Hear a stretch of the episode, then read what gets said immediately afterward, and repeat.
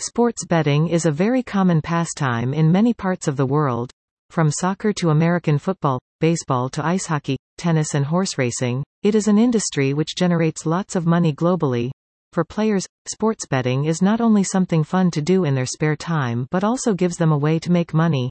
Being able to avoid the most common mistakes in sports betting can greatly improve the odds of winning and help you learn how to beat the bookies.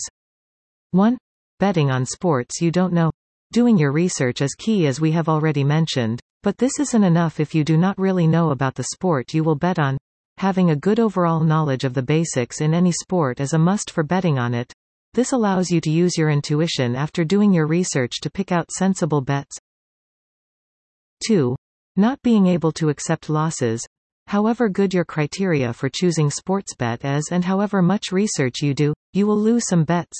This is inevitable and cannot be avoided by anyone who engages in sports betting. This should not bother you though as it is just part and parcel of the industry. 3. Not having a betting plan or system.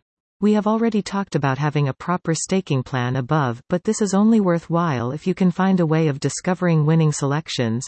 You can have the best staking plan in the world but your money will soon run out if you never win an of your bets. For this reason, it is essential to formulate a betting plan or system for sports gambling.